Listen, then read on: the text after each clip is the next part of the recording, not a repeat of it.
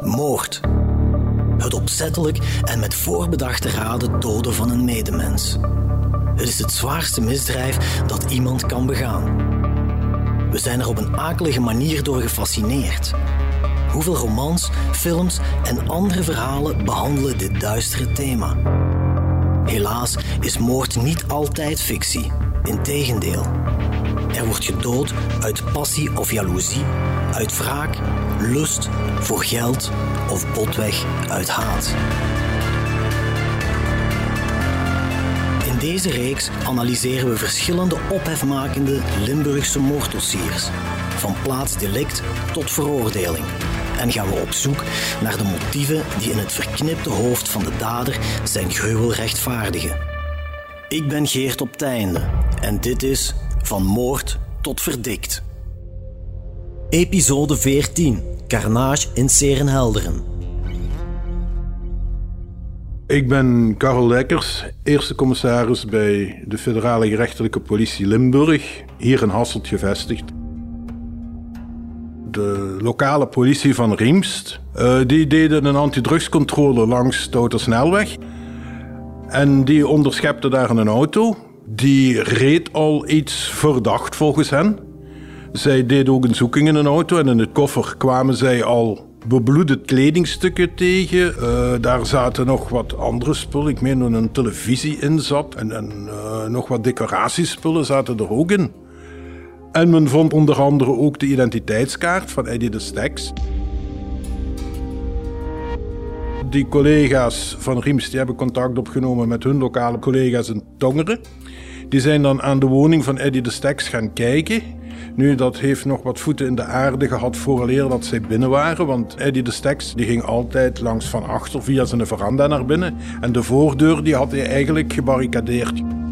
Toen uh, de collega's van Tongeren daarbij uitkwamen, toen zagen ze wat voor een carnage dat dat daar was. De, de gang en naar het toilet, dat was één grote bloedbaan. En toen zijn ze daarbij uitgekomen en toen werden wij verwittigd van ja, dat gaat hier toch wel uh, om gruwelijke feiten. En als zelfmoord kon je dat niet dadelijk gaan catalogiseren. De feiten waarover speurder Karel Dekker spreekt spelen zich af in de nacht van donderdag 9 februari 2006. In het huis van Eddy de Steks in het Tongerse gehucht Serenhelderen is een bloedbad aangericht, waarbij de dan 51-jarige man die een goed draaiend reisbureau uitbaat op beestachtige wijze om het leven wordt gebracht. Die akelige ontdekking wordt, zoals u daarnet hoorde, per toeval gedaan door de lokale politie, nadat vier mannen uit het Franstalige landsgedeelte domweg op een controle botsen en de agenten in hun wagen de identiteitskaart van het slachtoffer vinden. Wanneer blijkt dat de reisagent met geweld om het leven is gebracht, wordt Karel naar de plaats delict geroepen. En de crime scene die hij daar aantreft is een van de gruwelijkste uit zijn hele carrière. Zo hadden we er inderdaad nog niet vaak gezien. De vloer die was bedekt met bloed. En uh, het slachtoffer zelf die bevond zich toen in het toilet. In de toiletruimte. Hij lag daar op de grond. Uh, dat, daar hadden we geen wetsdokter voor nodig om dat te zien. Dat hij een zeer zware uh, keelwonde had. Eigenlijk was zijn hoofd er bijna volledig van afgesneden. zijn hoofd was ook helemaal ingedraaid in tape. Hij, uh, als hij al niet was doodgebloed, dan was hij denkelijk nog verstikt ook. De manier waarop Eddie de Steks werd toegetakeld is van een ongekende bruutheid. Iets wat totaal niet strookt met de persoon die Eddie was. Een uiterst vriendelijke en sociale man, bekend en geliefd in heel Tongeren. Dat vertelt Luc Delbroek, de raadsman van de familie de Steks. Uh, hij baat een, reisbureau uit. Hij was ook wel heel actief in het, in het sociale leven. Um, dus hij had bijzonder veel kennis en kennissen in, in Tongeren. Hij komt daarbij dat uh, hij ook ja, zijn broers had, die ook al uh, goed bekend waren in, in en rond de Tongers. Hè. Een van de broers was eigenlijk ook getuige van, uh, van, van de feiten, van niet getuige van de feiten op zich, maar hij was wel daar toen de politie ter plaatse kwam. Is mee met de politie gaan kijken of er iets was gebeurd of niet. Heeft dan mee ook zijn broer gezien. En hij heeft mij een heel uitgebreide beschrijving gegeven van hoe een broer was. En was een uh, heel geliefde persoon, een heel joviale persoon. Um, eigenlijk een persoon over wie nu echt helemaal niks slechts uh, te zeggen viel. Dus, Waarom moest Eddie dood?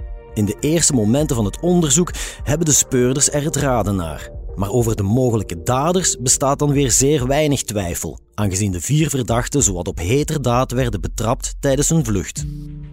Dat is, uh, dat is een, een ongelooflijk toeval geweest dat eigenlijk zo kort na die feiten uh, de politie hun heeft tegengehouden. Dat is inderdaad dat is een, dat is een duizendste toeval geweest, geluk geweest. Dus er is inderdaad die controle op zich. Maar goed, dat, is een, dat, is een, zou een gewone controle kunnen zijn, die eigenlijk heel eenvoudig had kunnen verlopen. Maar dan toch een heel opmerkzame politieagent die zegt van dit is nu toch wel een beetje een vreemde en bizarre situatie die die mensen dan doet uitstappen, begint uh, het voertuig te controleren. Um, en dan ook zo oplet, oplettend is, uh, opmerkzaam is, om vast te stellen dat zij dus die, die portefeuille van, uh, het slachtoffer bij zich hadden. en die dan daar opnieuw ook nog eens heel gepast op reageert door onmiddellijk de politie te sturen naar daar. En intussen die mannen ook, ook bij de controle zelf te houden. Ik zeg niet dat het anders niet zou kunnen opgelost geweest zijn. Dat, uh, dat waren misschien nog wel sporen die konden onderzocht worden en dergelijke meer. Maar het zou veel, veel langer geduurd hebben zonder meer. En wie weet hoe lang het ook geduurd zou hebben, voor ze met het slachtoffer had gevonden natuurlijk. Hè. Dan uh, was het zeker uh, niet zo snel gegaan als dat het nu was gegaan. Dan was het een heel stuk moeilijker geweest dan. Want wij hadden ook geen enkel gedacht. dan, dan moest al misschien iemand van de buren, maar Eddie die had ook niet zoveel contact met die buren. Dus dat was geen aaneengesloten bebouwing ook niet. Dus niemand had iets gehoord. En als hij daar had gelegen, dat had misschien ook nog wel even geduurd voor leer dat ze hem gevonden hadden. En ze zijn zelfs speciaal via de binnenweg gekomen. Om, om niet, niet op te vallen en niet door camera. Want in die tijd stonden veel minder camera's dan dat er nu stonden. Waar ze dan aangehouden zijn geworden door uh, de collega's van Riemst. Daar stonden geen camera's. Hè? En ook geen flitspalen of niks. Uh, voor ons is het een enorm geluk geweest. Uh, voor de daders is dat een, een hele nefaste samenloop van omstandigheden geworden. De verdachten worden overgebracht naar het commissariaat van de lokale politie in Riemst. Het is daar dat Karel met de ID-kaart van Eddie de Steks in handen, de smoking gun als het ware, het viertal een eerste keer verhoort. Ja, de daders die zaten toen uh, in de cellen van politie Riemst. Die zijn we toen moeten gaan halen. En die zijn toen bij ons in de eerste keer verhoord geworden. Uh, daar speelde een half taalprobleem ook nog. Er waren drie van de vier die waren Franstalig. En de ene die we eigenlijk altijd hebben beschouwd als de leider van uh, dat teamke, dat was uh, Gregory Jacob. Die sprak wel Nederlands. Uh, die zijn toen de eerste keer verhoord. die wilde dat eerst niet toegeven. En, maar ja, het lag er allemaal vingerdig op. En dan gaat het gewone moordonderzoek zijn gang. was ook geen enkel probleem om voor de onderzoeksrechter om een aanhoudingsmandaat af te leveren. En die zijn toen staan TPD richting uh, gevangenis. Die was, uh, toen was de gevangenis hier in Assel al open. En toen uh, hebben die hier onderdak gekregen. Gregory Jacob, een dan 20-jarige jonge man uit het Luikse, is verdachte nummer 1. Zijn drie kompanen zijn Dominique C., Nawezi M. en Fabrice O., eveneens alle drie Franstalig. En hoewel ze tijdens hun eerste verhoor ijskoud ontkennen dat ze ook maar iets te maken hebben met de moord op Eddie, zijn ze een vogel voor de kat. Want alles wijst in hun richting. Het duurt dan ook niet lang voor Gregory Jacob schoorvoetend zijn verhaal doet.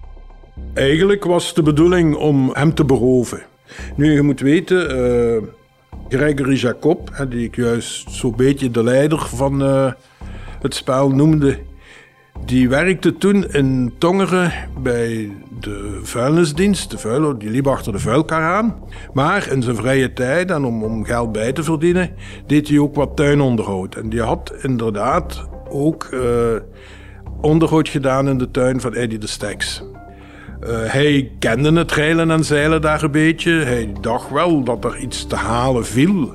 Uh, Eddie die had toch ook wel... Die was gekend in Tongeren. Die had zijn zekere levensstijl. En hij verwachtte wel tot daar iets te halen viel. Zo komt Jacob dus op het idee om Eddie te beroven. Hij trommelt twee vrienden op, van wie één man de vluchtauto moet besturen. Maar omdat zijn wagen defect is, wordt er op het laatste moment een extra bendelid bijgehaald. En met zijn auto rijdt het viertal die woensdagavond naar Tongeren. Naar de woning van Eddie, die, zoals Gregory Jacob weet, pas laat zal thuiskomen. Eddie de Steks, dat was een tennisspeler. Die was gaan tennissen en dan na de rand een après tennis nog. En die is uh, na 12 uur s'nachts is die thuisgekomen, of na, na middernacht. Uh, dan, de daders die hebben hem opgewacht, of drie van de vier. Uh, Jacob die liep voorop, want die kende de steks, want hij had daar tuinonderhoud gedaan. En als ik me nog goed herinner, meen ik dat ze iets voorgewend hadden dat ze problemen of mechanische problemen hadden met een auto. En zo zijn ze dan binnengeraakt. Eddie is zich van geen kwaad bewust als hij de vier mannen binnenlaat. Integendeel, hij biedt zijn joviale tuinman en diens vrienden zelfs iets te drinken aan. Ze hebben zich daar in de veranda aan de tafel gezet. Ze hebben daar, Eddie heeft er nog een glas wijn in geschud. Dat was een heel gemoedelijke sfeer daar. Hij heeft er totaal niet zien aankomen. Je had dat nooit verwacht, denk ik. En dan heeft hij het signaal gegeven, nu vliegen we erop. In een fractie van een seconde wordt een compleet verraste Eddie hardhandig tegen de grond gewerkt. Maar dan begint de nachtmerrie pas echt. Nadat ze hem gepakt hadden, hebben ze hem eerst uh, vastgebonden met, met tape. Ze hebben hem in de zetel gezet. Er is ene bij hen, hem gebleven. Die twee anderen hebben toen het hele huis doorzocht. Die waren blijkbaar niet tevreden met wat ze hadden aangetroffen. En dan uh, is eerst, maar weet ik niet of het. Uh, of, die, is hem, die had een hamertje bij, maar dat was geen zware hamer.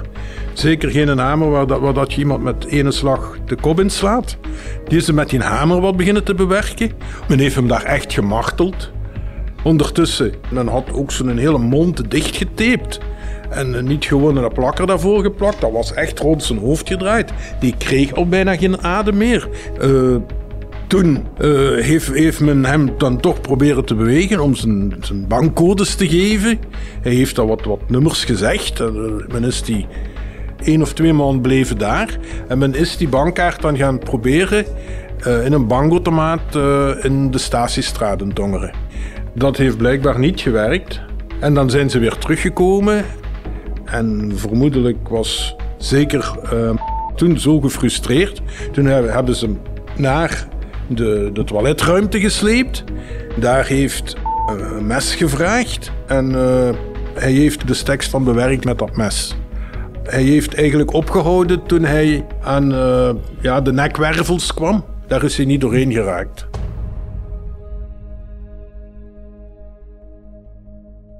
Nadat de steks geen leven meer gaf, hebben ze de woning verlaten zijn ze langs de achterdeur, de veranda, terug naar buiten gegaan. Ze hebben die achterdeur ook gesloten.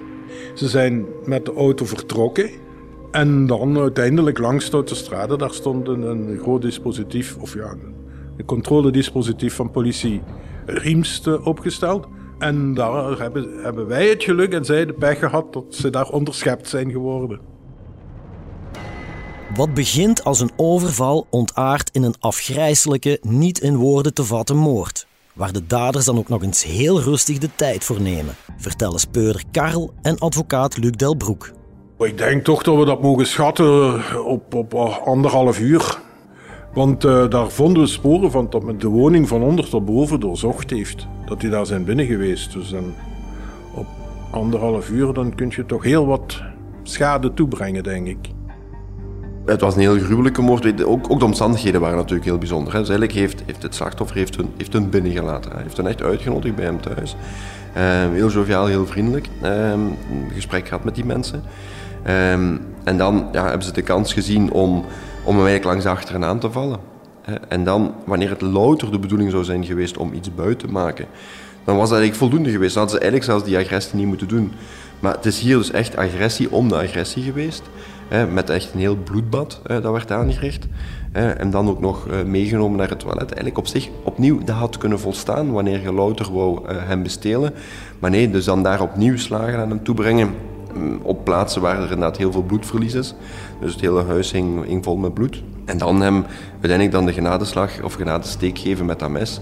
dat was een heel gruwelijk zicht. Hè. Ze hebben hem dan nog moeten wat manipuleren en moeten buigen om de deur van het toilet nog, nog dicht te krijgen. Dus die zijn, die zijn op een manier omgegaan met een, met een persoon die inderdaad eigenlijk heel weinig voorkomend is. Dat is, uh, pure agressie om agressie zijn mensen die, ja, die duidelijk geen enkel norm of waardebesef hebben.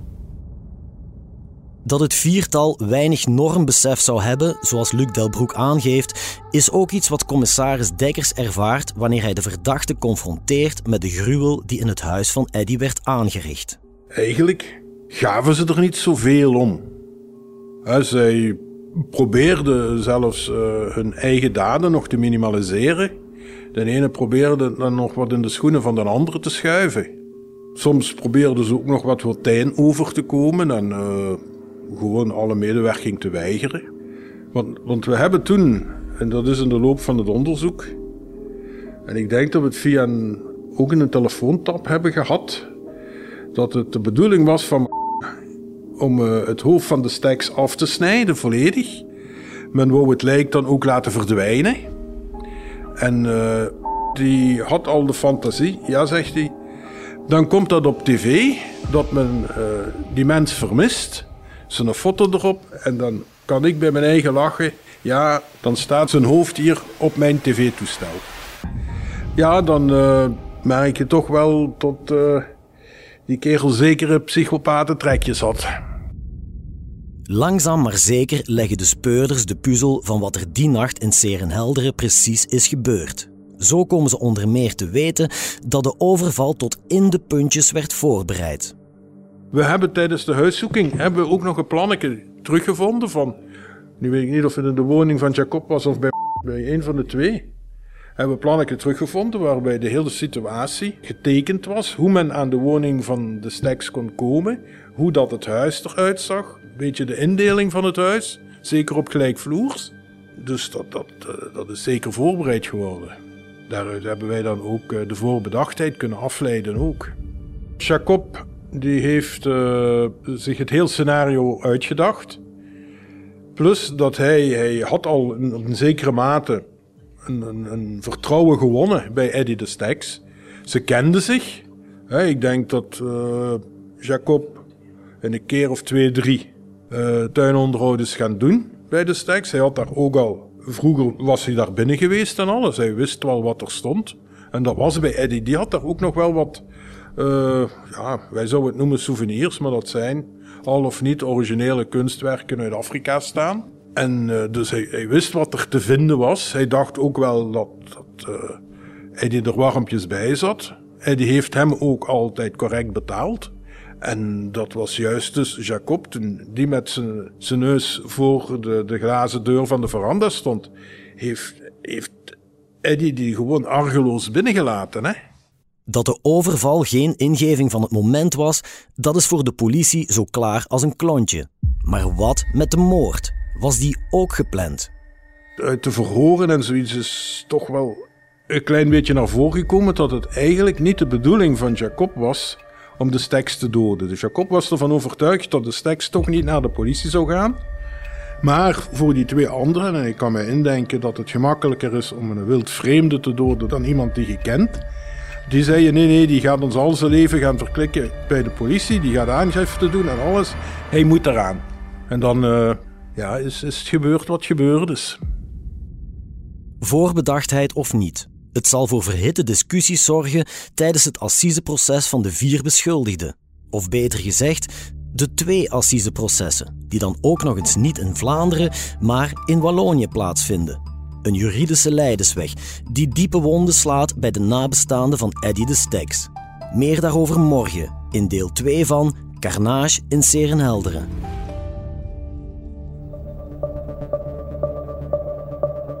U luisterde naar Van Moord tot Verdikt, een true crime reeks van HBVL Podcast. Samenstelling door Geert op Teinde, Filip Perges en coördinator Cato Poelmans. Montage en audioproductie door de buren. Chef podcast is Geert Nies. Reageren? Dat kan via podcast@hetbelangvanlimburg.be. Benieuwd naar wat er in de wereld gebeurt en wat dit juist betekent voor onze provincie? Ontdek onze voordelige leesformules op hbvl.be voordelig. Philippe Lacroix, het brein van de bende Hamers, vertelt voor het eerst zijn levensverhaal in een nieuwe podcastreeks van De Standaard. Lacroix, ik was gangster, is vanaf nu te beluisteren via www.standaard.be of via uw favoriete streamingplatform.